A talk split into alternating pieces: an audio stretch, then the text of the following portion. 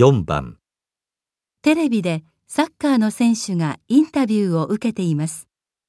イギリスではいろいろと苦労なさったということを聞きましたが、体格的に違うというのは初めから分かっていたことですし、それほど苦に思ったことはないです。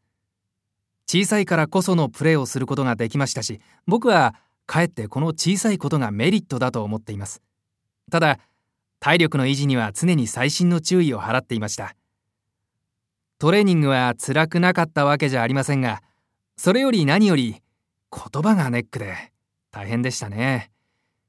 チームのメンバーがいろいろと手助けしてくれましたが、わからないことだらけで自己嫌悪に陥ることもたびたびでした。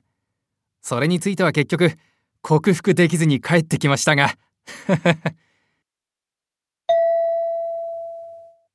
この選手はどういうことを言っていますか？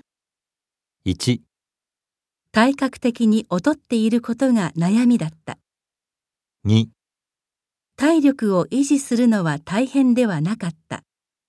さん、言葉ができないことが大きい問題だった。よん、チームのメンバーが不親切だった。